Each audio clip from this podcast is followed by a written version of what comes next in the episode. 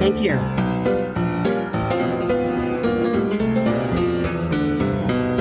Hello, everybody. This is Dr. Diana Wiley, and I am your host of Love, Lust, and Laughter. My guest, David Steinberg, has been with me before many times over the years, and he's a longtime friend. And um, he's in in a, in the past. David and I have talked about one of his books, this thing we call sex, uh, published in 2015. Isn't that right, David? 2015. Uh, the, um, I think that's right. Yeah, yeah. So I just I really like Michael Castleman's quote um, in at the beginning of the book because Michael Castleman is also a friend of mine and has been on this program a number of times. But he says, wherever Steinberg ventures, his explorations take us closer to the heart of this thing we call sex. In Steinberg's view, sex is who we are, how we live, how we experience desire, yearning, joy, and life. Uh, that's very perceptive. And this afternoon, my longtime friend David and I will discuss open relationships and LAT, living apart together. And uh, he and uh, David and his partner Kim of 17 years practice both. And so we'll have a very interesting discussion. So please stay tuned. Welcome back to Love, Lust, and Laughter, David. Thanks, Diana. Good to be talking with you. Yes, good. And um, yesterday we had a pre interview, as I always try to do with my guests. And um, you talked very eloquently about your open relationship um, with Kim uh, your relationship of 17 years. And I would like for you to share share about that, and then we'll go on to a more general discussion about open relationships, uh, also called ENM, um, standing for uh, ethical non-monogamy. Ethical non-monogamy. Yes, you were telling me about you and Kim yesterday, giving each other freedom and uh, and let's talk about that and your worming ceremony. That's fascinating, and just what it means to you and Kim to have uh, this open relationship. Okay.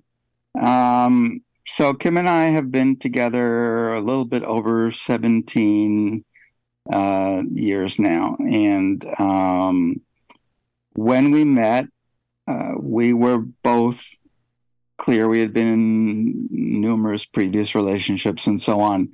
We were clear that the relationship we wanted to have with each other was one that where the where who we were as individuals uh, was was the starting point of the relationship and the we saw the relationship as what we were doing to enhance our personal lives. So in in that regard, uh, you know, we worked this out over over time, but it it quickly became clear that what we both wanted was certainly freedom to explore whoever we were as individuals, with the notion that the reason to be in a relationship with each other was because presumably that we felt that that enhanced our lives as individuals. Uh, my sense, uh, not only from my own relationships, but from you know friends uh, that I have that have been in long-term relationships, is that often uh, people feel like they need to subsume or let go of or limit certain aspects of who they are as individuals in the name of making the relationship easier, uh, more stable, uh, less full of conflict, less uncertain, what, whatever that might be. And Kim and I, from our long and complex histories, really felt like that wasn't why we wanted to be in a relationship. I, I, I will make a little bit of a diversion here. I, I had after being in a in a series of long term relationships, long term meaning between five and twelve years, I had been very clear with myself that I wanted to do work on myself. I was at that time, let's see, uh, 62 years old, uh, or when I started this, really 60 years old.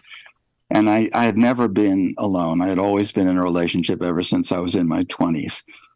And I knew at the end of my previous relationship that before I was in another relationship, I wanted to make peace with the notion of being alone for the rest of my life. Uh, basically, because I didn't want to be in a relationship for the purpose of avoiding being alone.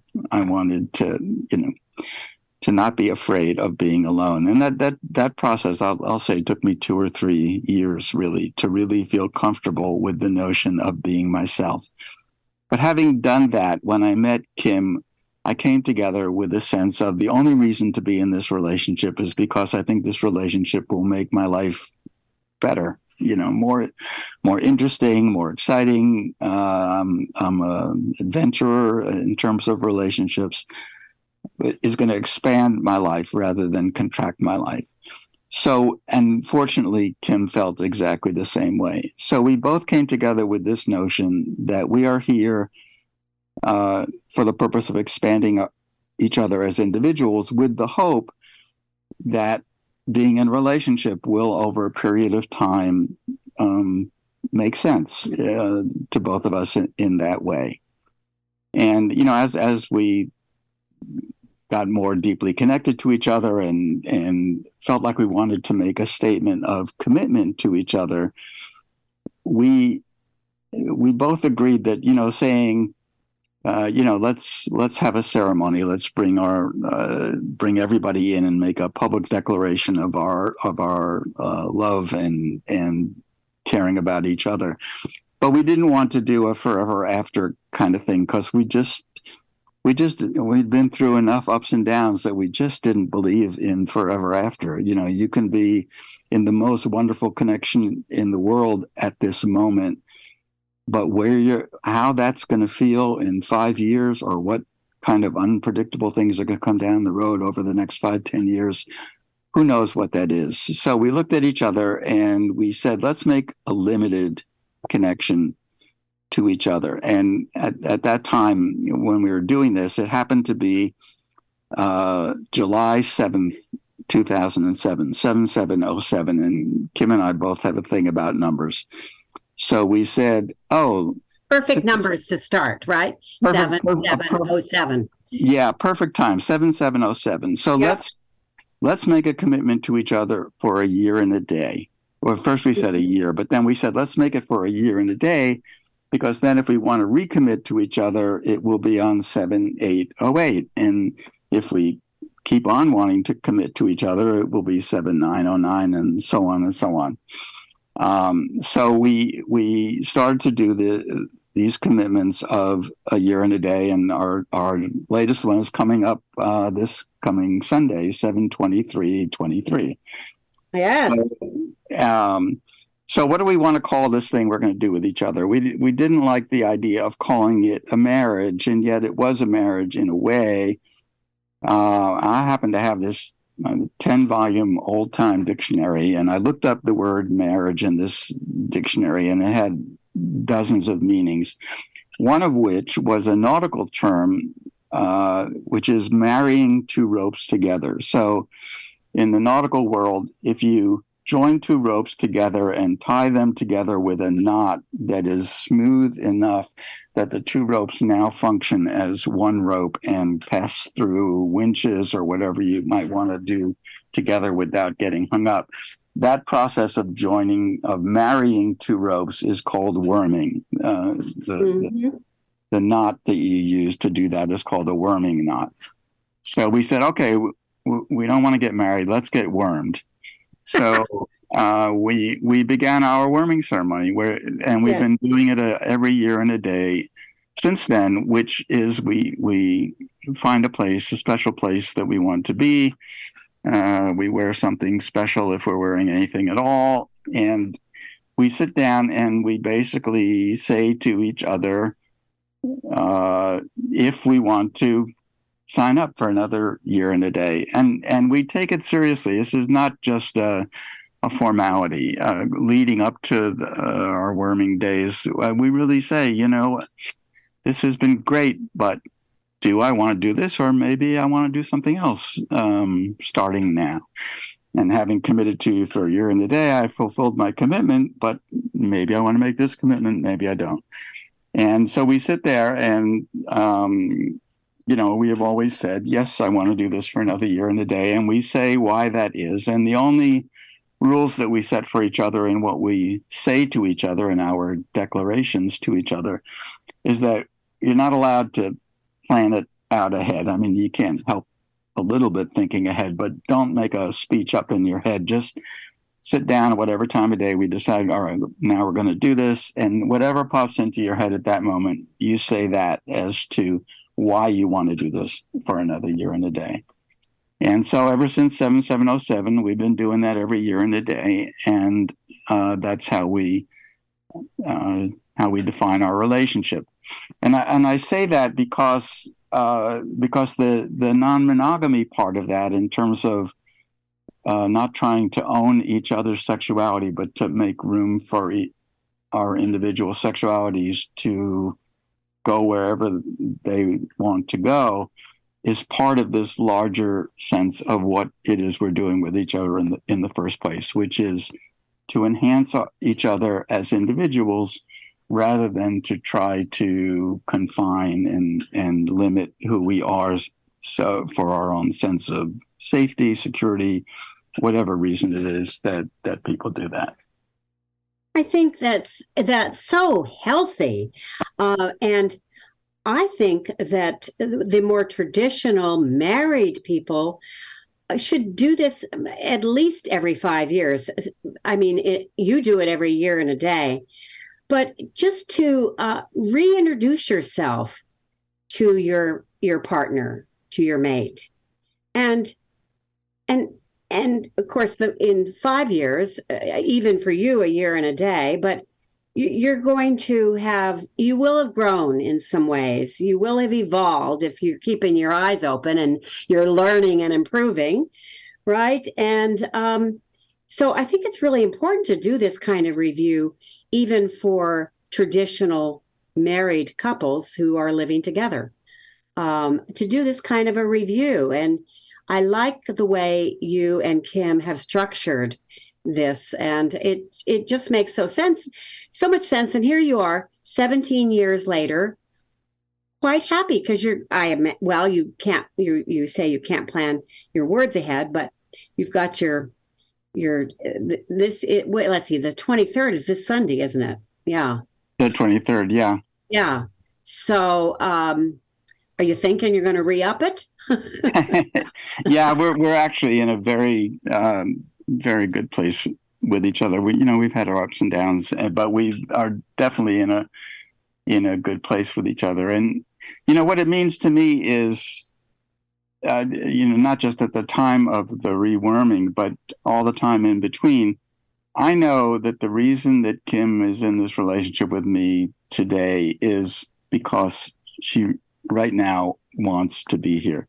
Not because once upon a time we said we would, and therefore we don't want to break our promises or something like that. It's just no, very much in the present. She chooses to be here, and I choose to be here. And to me, I mean, that really relates to the whole non monogamy question as well, because as I see it, you know, if if you if the way you define your relationship is that your partner is free to be sexual with other people. And they and they choose to act on that and they do. And maybe they have a wonderful time with somebody else or maybe they don't have a wonderful time. But you know if they no matter how much of a wonderful time they have with somebody else if they have gone off and done that and now they are back here with you it means that that you know you get to be with them not because you've been so clever as to prevent them from finding out that they would rather be with somebody else either sexually or relationally but because they have sampled, you know, connections with other people, and for good and as good as those other connections may be, bottom line is they come home and they want to be they want to be here with you.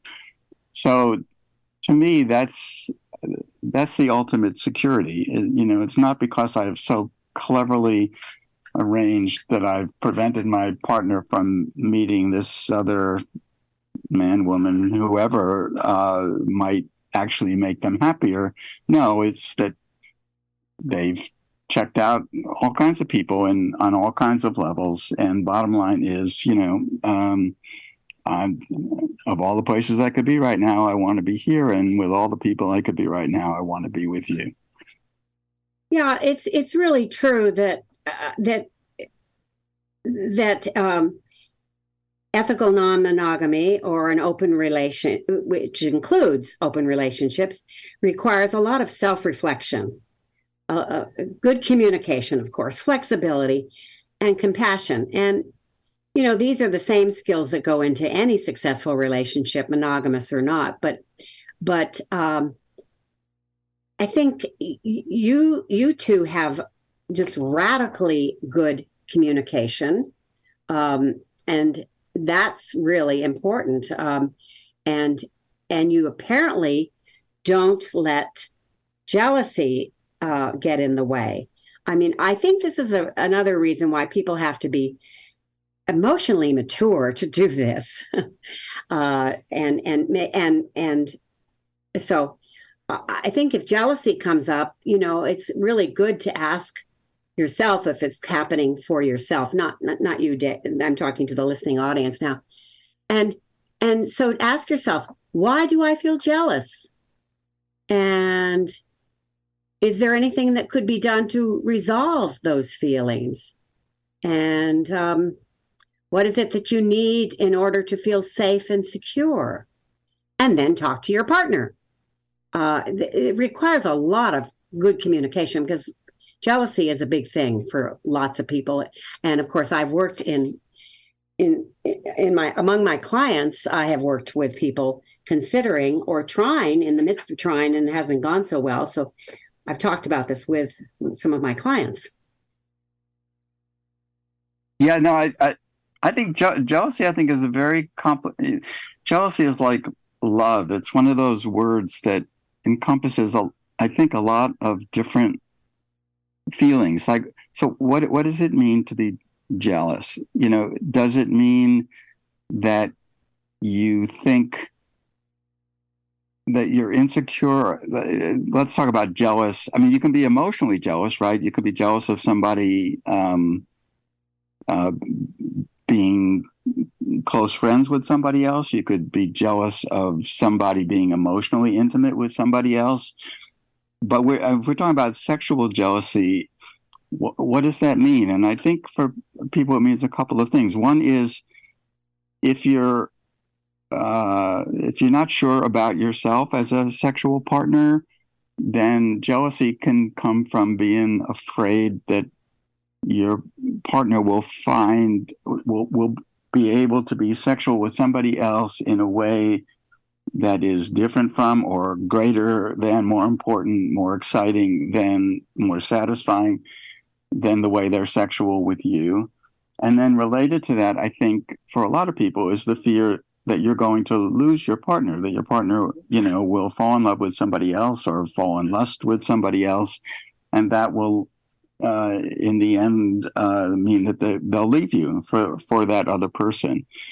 And um, you know, like I was talking before, uh, if if if you were willing to accept that, and I mean, I don't think there are a whole lot of people who really are willing to accept that as a possibility.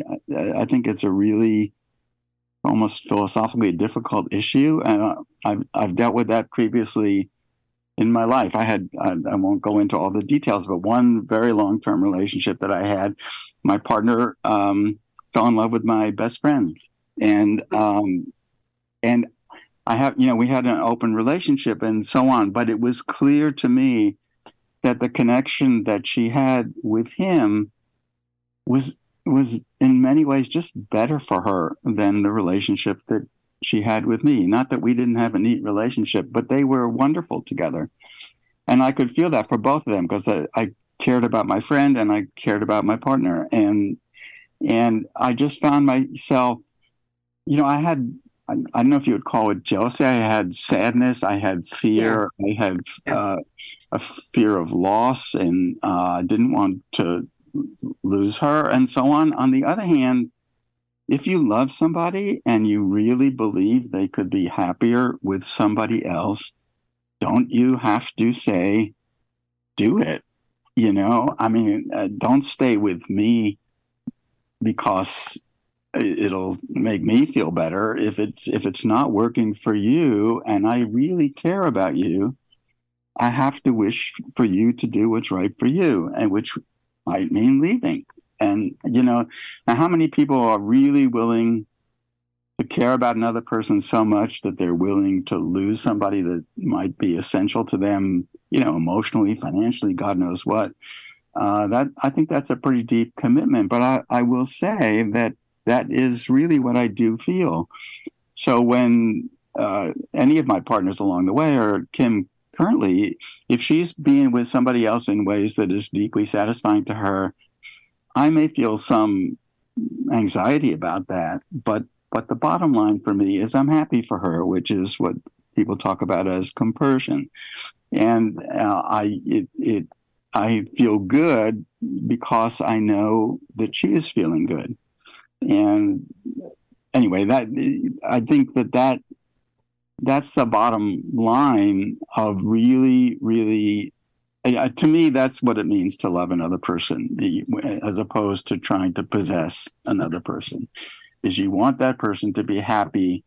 Of course you hope that that will coincide in a in a easy way with what makes you happy uh, but it but if it doesn't you you want them to do what's right for them and and you also want freedom or permission or however you want to define it you want to be able to do that for yourself as well. You know if this is no longer working for me or or parts of our relationship are not working for me so those parts of of how I want to relate to other people I really want to do with somebody else it seems to me you want to make room for that so that your lives can be as full and as meaningful as possible.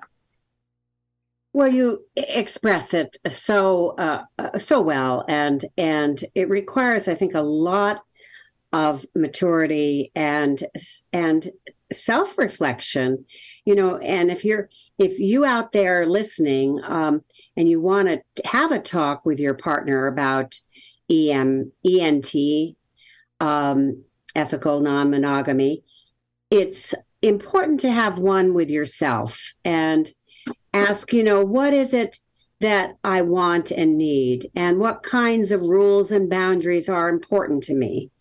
And and then once you once the person knows the answers then it's time to ask your partner the same questions and if everyone's on board, then you take baby steps to do this. Uh, you don't just jump into an orgy or find a third person on a dating app or, you know, take them to dinner, see how, you, you know, you've really got to do this with baby steps. And, and uh, first step might be actually taking the person to dinner and discuss what's working for you. Now that's more for, for swinging, which is one form of, of um, ethical non-monogamy. But to have these kinds of discussions requires a lot of self-reflection doesn't it and and uh, coming out of the pandemic um, it's it's been it's been hard for a lot of people because um, you know the pandemic forced so many of us into um, a period of extreme monot- monotony monot- monotony uh, and exposed the limitations of monogamy to many couples. Um, and so th- some so couples are exploring this, and that's one reason we're having this conversation because you're doing it, and it sounds like you're doing it very well. Um, and you two have a good relationship, and you also do the living apart together. So um, I'd like to also talk about that. Um, Yeah, that part of it for for us is um, mm-hmm. yes. we uh, uh, Kim Kim lives in in one place, and I live with her half the time there, mm-hmm. and half the time I have a, a separate place uh, of my own. So our schedules vary, but most weeks we're together about three days a week and separate about four days a week, and we mm-hmm. we've been we've been doing that ever since the beginning, and and uh, we both, fortunately, we we agree about that. It would be kind of difficult if one person wanted to live together all the time and the other person did not. But in our case, we both really, really value time alone, and we both really value uh, time together. So, so we're together part of the time, and we're separate part of the time. And I know so many other um, middle-aged couples or older couples that couples who came together, you know, later on in life when they had established their own sense of who they were as separate people and their home and what how they like their home to look, how they like their home to feel, all all that kind of stuff. And when they came together, then they were determined to maintain the the routines and the the sense of having their own place that they had developed. And so, so we've been doing that ever since. And I, I really think that's a big part of what helps us uh, get along so well. I, I think if we lived together, you know, I know if we were to get to a place where we could no longer afford to live in two different places and we had to live in one place together, I think that would be ex- much more stressful for us than than what we're doing now. My my husband, as as you know, David, my husband and I have also a living apart together relationship. And um, we met each other and um, almost 13 years ago on Match.com. And we got married in 2018, and we have never lived together. Uh, we we've traveled together and been together for s- several nights in a row or days, and but otherwise, he comes to my place on Wednesdays Wednesday after, uh, uh, evening, really, and then I go to his home on the weekends from Saturday afternoon to Sunday afternoon, and it it really works for us. Um, more and more older couples stay together because they live apart, and um, you know I think so many older couples cherish private space and also financial independence. You touched on that just a moment ago. I mean, the day may come, and this is true for Brian and me too, where maybe for financial or health reasons, we won't be able to do this. Um, but right now, it it really works. And you know, the history of this is kind of interesting. There's an assumption that if you really love each other, you will live together. And you know, I I say, who says who? you know, um, I think couples in the second half of life are rewriting the terms of their relationships, just as you are, just as I am. And rather than marry or live together, many of them have separate homes, like like we do, and see each other several times a week, sometimes three times a month, uh, depending. And um, they just really want the personal space and the independence, and it makes a big difference. Uh, it keeps, you told me in the pre-interview yesterday that it keeps it keeps it fresh and that you're not you know it, you're not owning each other. You know your your partner is not your possession. Yeah no i, I definitely i definitely agree. I, I i i have one very oh, i hope you can hear those uh siren going on in the background. Yeah me too. I had a siren too Yeah, go ahead. I have one friend who um, lives in New York, and their partner lives in Cleveland, I think, and they've been now together. I don't know, 10, 12 years, and they spend one one week out of every month together. But you know, sometimes part of it is that people have either job reasons or just personal preference reasons that they want to be in different cities and they can they can live together part of the time in that way. So you know, ba- just balancing balancing alone time and together time, I, I think is uh, uh, really important. And I, I think that um, you know, there's kind of a romantic myth that grew up, at, I don't know, in the 50s or something like that, that said yeah. um, the more time, you know, the more you're in love, the more time you want to spend together, the more on top of each other you want to be. And, and um, I, I, that that may be true for some people, but it's it certainly is not not true for me. Well, it's not true for lots of people too, because we've had a rise of the gray divorce, so-called gray divorce, and a doubling of the divorce rate for those 55 and older. And there's um, you know, there's a larger pool of consequently of single adults who may want a long-term partner and and want to make it work with a long-term partner without entangling finances or or, or even relationships with adult kids. Um, there's a woman, um, Susan Brown, Dr. Brown. She is um, a sociologist and co-director of the National Center for Family and Marriage Research at at uh, Bowling Green State University in Ohio, and she did uh, a survey of 2,166 adults ages 50 to 65. And nearly one third of those in an unmarried relationship were in a committed long term relationship, but living apart. And um, an arrangement that that uh, and this arrangement some years ago be, uh, some academics began calling this living apart together. And um, i'm i'm not seeing the prn anymore up there. I hope we're still recording. Uh anyway i'll just so um uh, just a little bit more about the statistics of this. Uh david can you hear me Oh, David's the one who's dropped out. Uh, yeah, uh, I can hear you. Can you hear me, David? Yeah, sorry, that's uh, that's my internet. It does that about once a month, and um, it did it right now. So, yeah. Oh, so are you on your phone now? I am. Yeah. Okay. So we'll go back, Dylan. Uh, I I was just starting to give some statistics. Did you hear that, David? I don't know. I was talking about no. the, the rise of the gray divorce.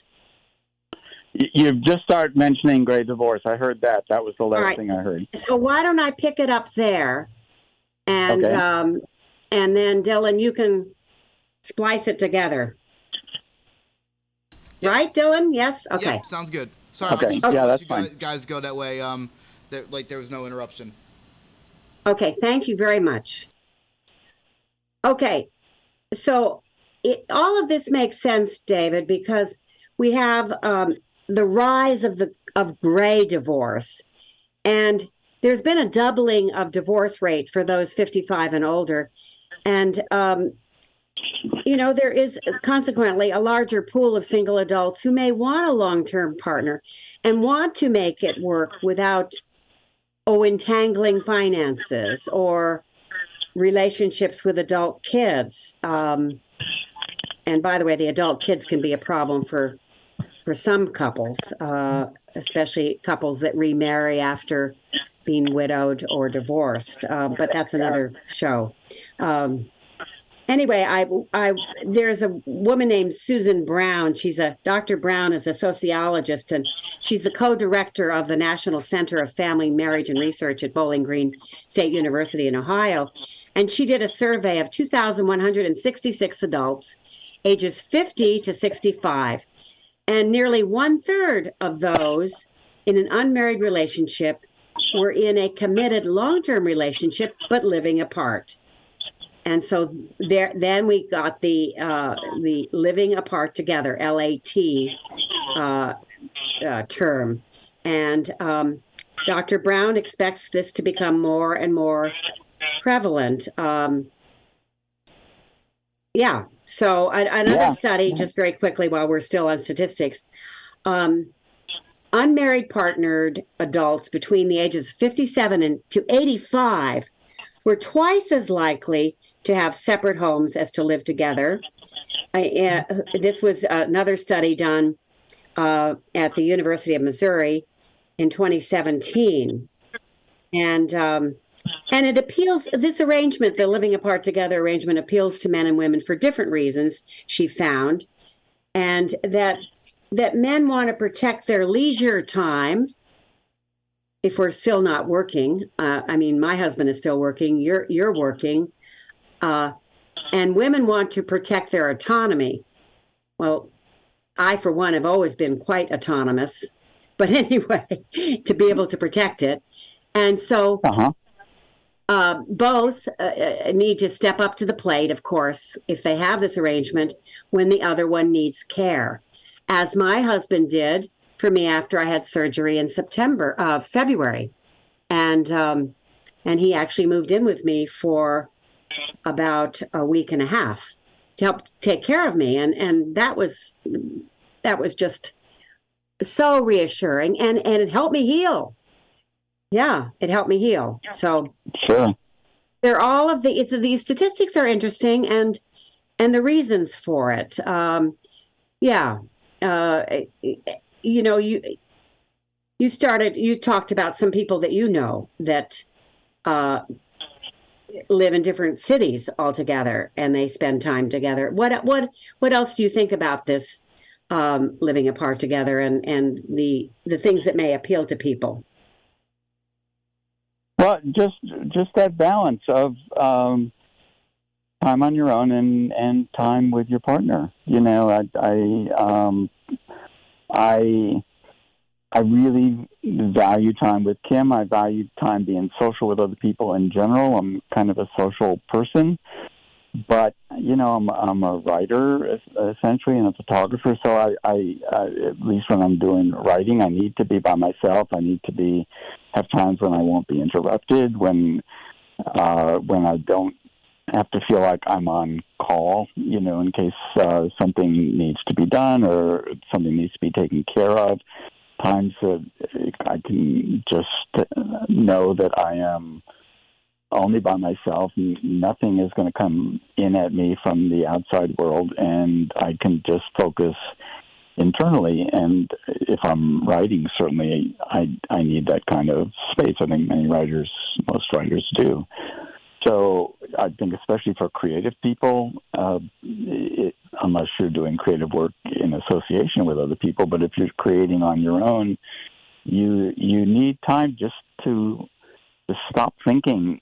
I mean, you know, aside from whether somebody is talking to you or making noise or calling you on the phone, for me, I just need time when I just go inside myself, maybe with no particular purpose, and see what what develops when I when I do that. Just uh, people do meditation practices. I've I've never done a serious meditation practice, but in a way, I have my own uh, routine, my own practice of uh, connecting more, most deeply with myself and seeing what what comes out of that. And you know, as much as I enjoy spending time with Kim, and as much as we may do wonderful things together, if I don't have that time alone, I, there's a whole part of who I am as a person that that is important to me that I can only do when I'm by myself. So, uh, and I know that Kim uh, feels the same way. Uh, her her process and her energetic system is very different from mine, but she also absolutely needs uh, time alone.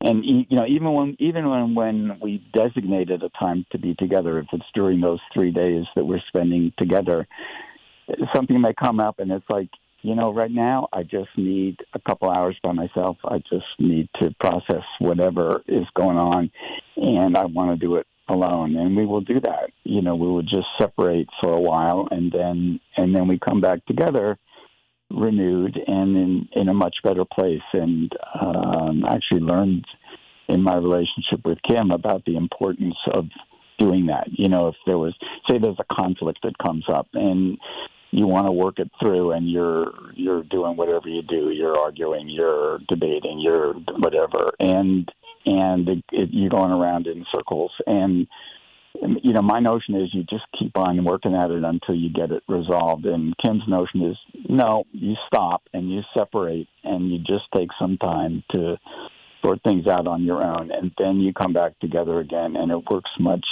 better if you do it that way. And and you know, she taught me about that. She, she's absolutely right. There are times, at least for us, where that's exactly what we need to do, and so we we do it, and we come back together again, and then we pick it up from there. And so many couples need to do this. Um, uh, about half my practice is doing marriage counseling, and uh, and in terms of arguing and fighting, I, I say you know you simply have to have a timeout. If you're if you're so angry, you've got to have a timeout, take a walk. I like Kim's approach, and you you apparently like it too, where you can cool down and think about it and reflect a little bit and um, so I think that the doing that is good. And the other, the other thing is, um, you know, I'm I'm the classic book, The Prophet. Who wrote The Prophet? I can't remember.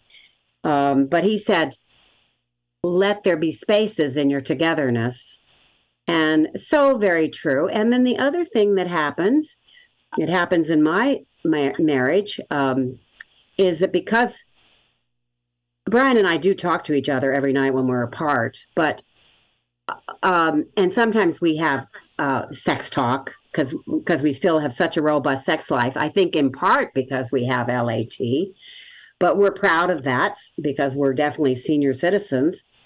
But when when you when you have some time apart and you look forward to the next time you get together and you know the sex is going to be good, you know it's going to be hot, dopamine starts flowing. Dop- and dopamine needs needs uh, is is the hormone of arousal, as it's sometimes called, and it needs novelty. So, you know, if you're on top of each other all the time, and and don't have any space, you you may not have that longing or that desire for each other, and that dopamine thing of anticipation. Dopamine comes with just anticipation. Don't you think dopamine is great? I love dopamine. sure, sure. Yeah, no, no, definitely. It's um, I know it just it just seems uh, important rhythm of of coming together and and separating. I mean, not not only when anger is the issue. You know, something happens, um, something happens to you medically, or you get uh, you get a phone call and it's uh, disturbing, you know, something disturbing comes in from the outside. And maybe you want to process that, you know, somebody close to you just died and and it could be anything.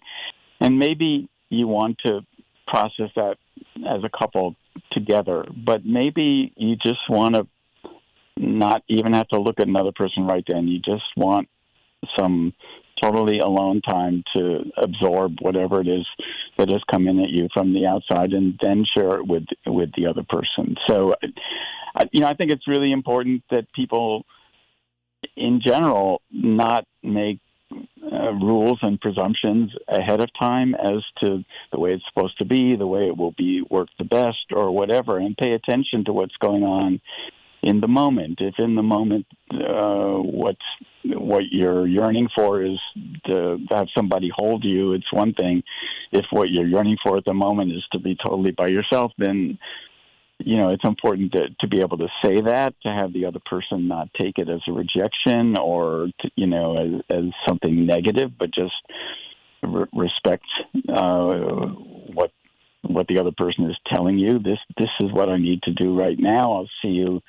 I'll see you in an hour. I'll see you in a day. I'll see you in a week. Whatever whatever it might be, and then uh, you know be able to just be flexible. I think uh, flexibility is really important for staying in the moment and giving the moment, honoring the moment. I guess I would say, uh, rather than trying to force reality to conform to the way you thought it was going to be.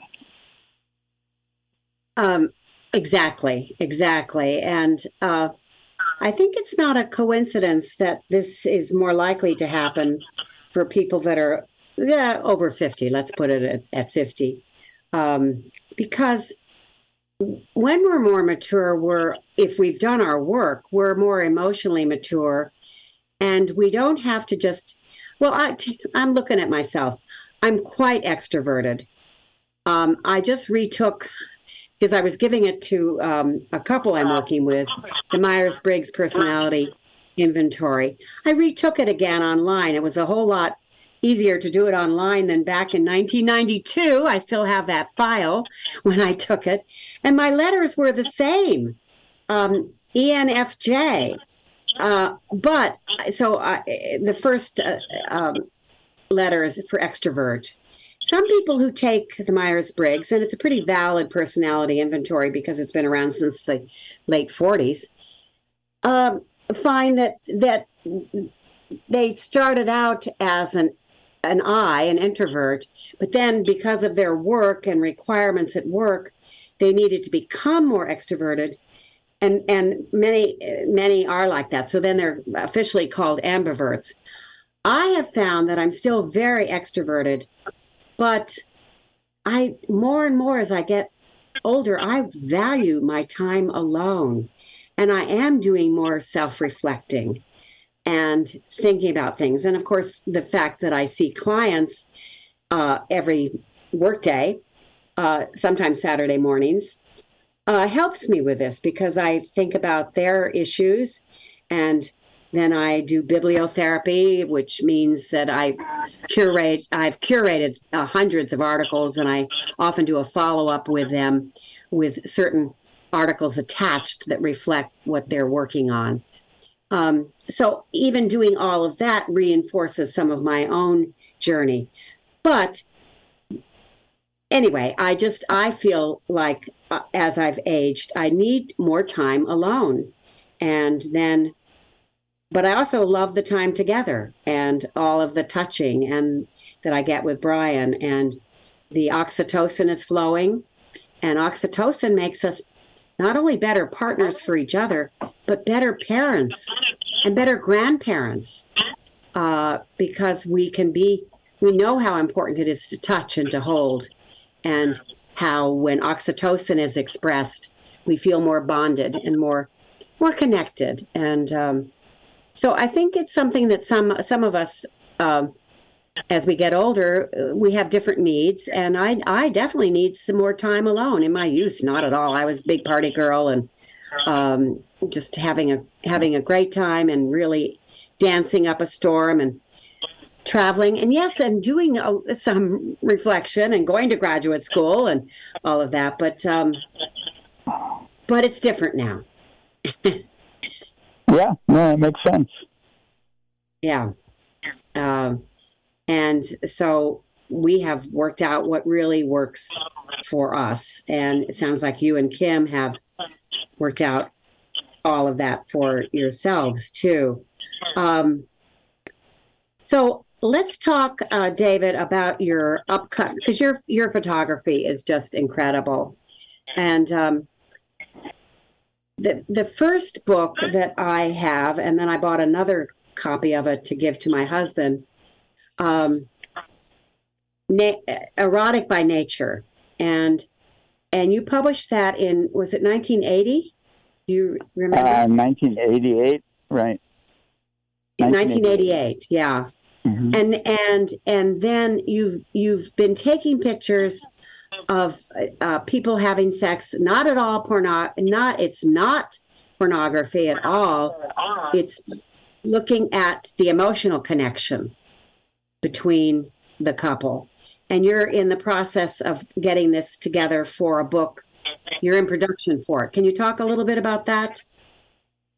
Yeah, in uh, I, I call it fine art sexual photography because um, it's doing capturing on film, um, capturing sex on film, but as you say, not from a pornographic point of view. I mean, porn porn is basically masturbatory material. Porn is designed for masturbation, and that's fine. But um, but for me, uh, the task is to try to capture people being sexual in photographs in a meaningful way, the same way that you know if you're doing photography of people, if you're trying to capture other deep significant human emotions with a camera, whether it's joy or grief or sorrow or community or you know whatever whatever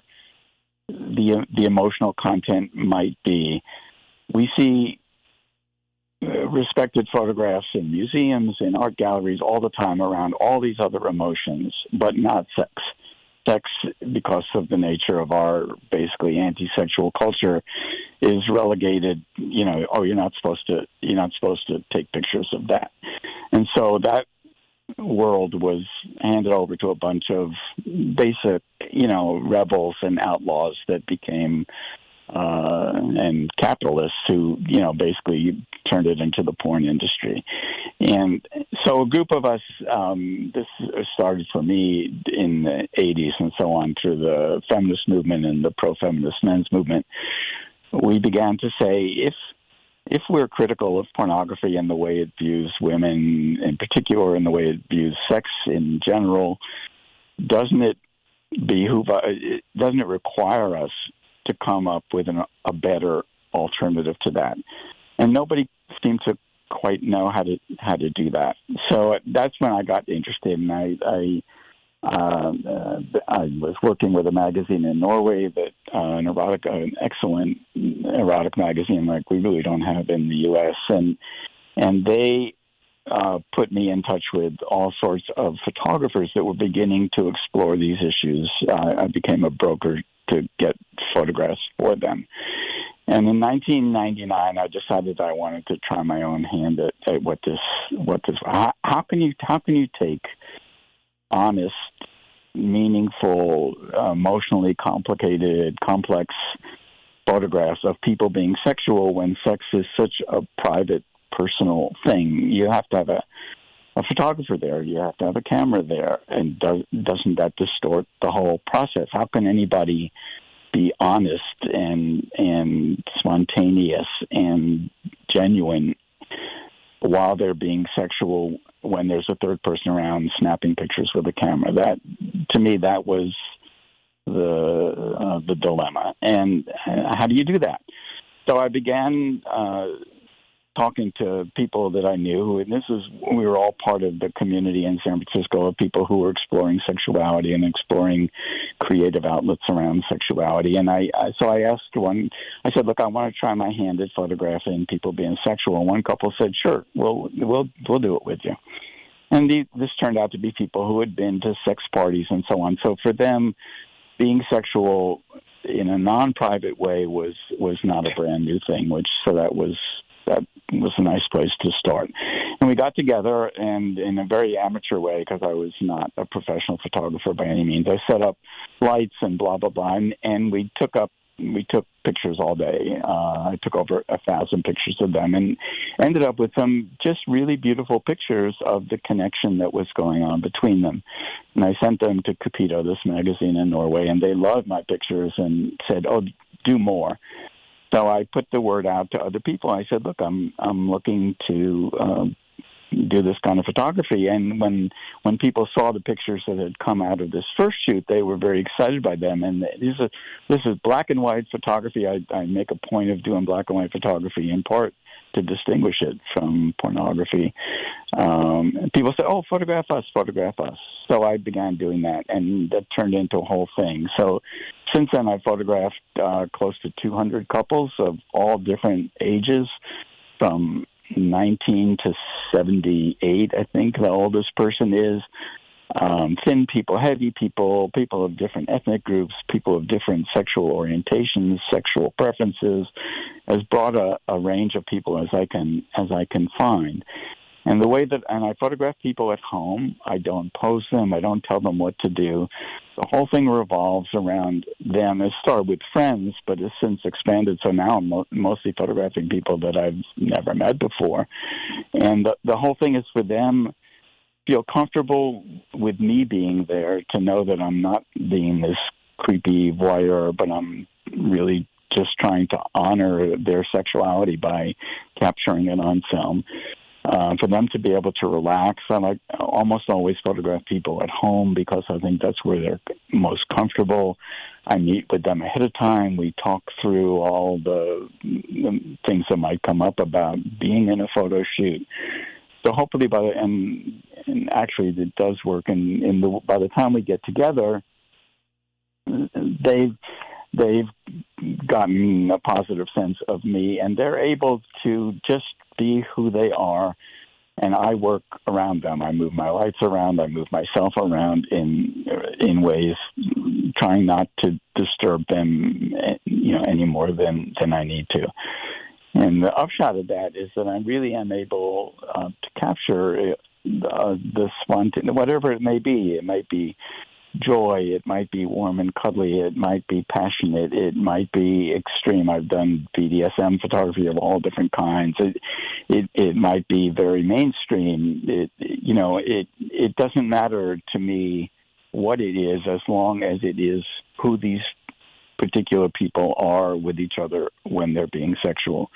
And the upshot of all of that, you know, 200 shoots and God knows what, 100,000 pictures later, I, I just I really have some uh, beautiful photos that uh, uh, about how wonderful sex can be and about how wonderful so many of us are in our sexuality, whether we're you know the so-called pretty people, whether we're whether we conform to the the pre pre-assumed notions we have of what it is that's sexy, what it is that's sexually attractive.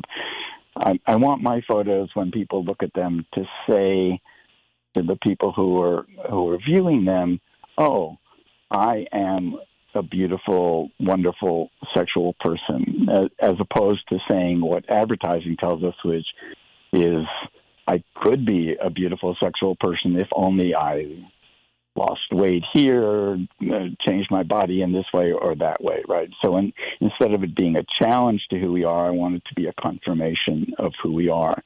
And the shows that I've had, yeah, it's, I'm, I'm basically a writer, but my photography did take off, and, uh, and I, all of a sudden I, I was doing more photography than than writing, and I've had I've had shows, I've had awards, and all that kind of thing. And and what what people are constantly saying to me is, uh, you know, we love your photos because because they are confirming to us and because they do show uh, what it what is really evol- involved emotionally, intimately, in the intimacy of being uh, sexual, which is not what you see in commercial pornography. David, it, it, your work, it, it, now I'm having sirens. I hope the audience can't hear it. but um, we had a little uh, technical problem in, in in a few a little bit ago um, on David's side, um, and so we're we're gonna we're gonna end the show now. But um, I just wanted to say that I I can't wait for this newest book of yours. I've seen you in action when you were in Seattle for the Seattle Erotic Arts Festival, SEAF as, as it's known, where you've won many awards over the years. Um, but I also saw you in action photographing a couple, and it just was amazing. It, it the whole experience, and so, and you have a number of your photographs in your book, this thing we call sex, which we did a show on on Progressive Radio Network some time ago. And some of your photos are in that book, and they're just they're wonderful. I'm just opening yeah. it now to yeah, part two. Well, I mean, yeah, it's just great. Yeah, I just I just wanted to so the so my project right now is I am putting together a book which will be probably about 120 of these couples photos. It will be called Loving Couples. Uh, probably be another year or so before it actually comes out, but mm-hmm. um, but then that that will be the the first collection of these photos into a book uh, that I've done. David Steinberg, thank you so much for coming back to Love, Lust, and Laughter, this program. And you're always just a wonderful, articulate, thoughtful guest. And I'm so glad we had an opportunity today to talk about uh, open relationships and living apart together and your forthcoming book, Loving Couples. And thank you, David. It's just been a pleasure to have you on the program again and to talk Well- to you. Yeah, thanks for inviting me, Dan. Always, always great to talk with you. Thank you, David. And goodbye to everybody. And um, we'll I'll be back again next month. Um, so please tune in then. And uh, David Steinberg, he's he's a treasure. He's a real treasure. Thank you, Diana. You're welcome. Okay, everybody. Take care. Bye bye. Have some fun. Don't forget to have some fun. bye bye.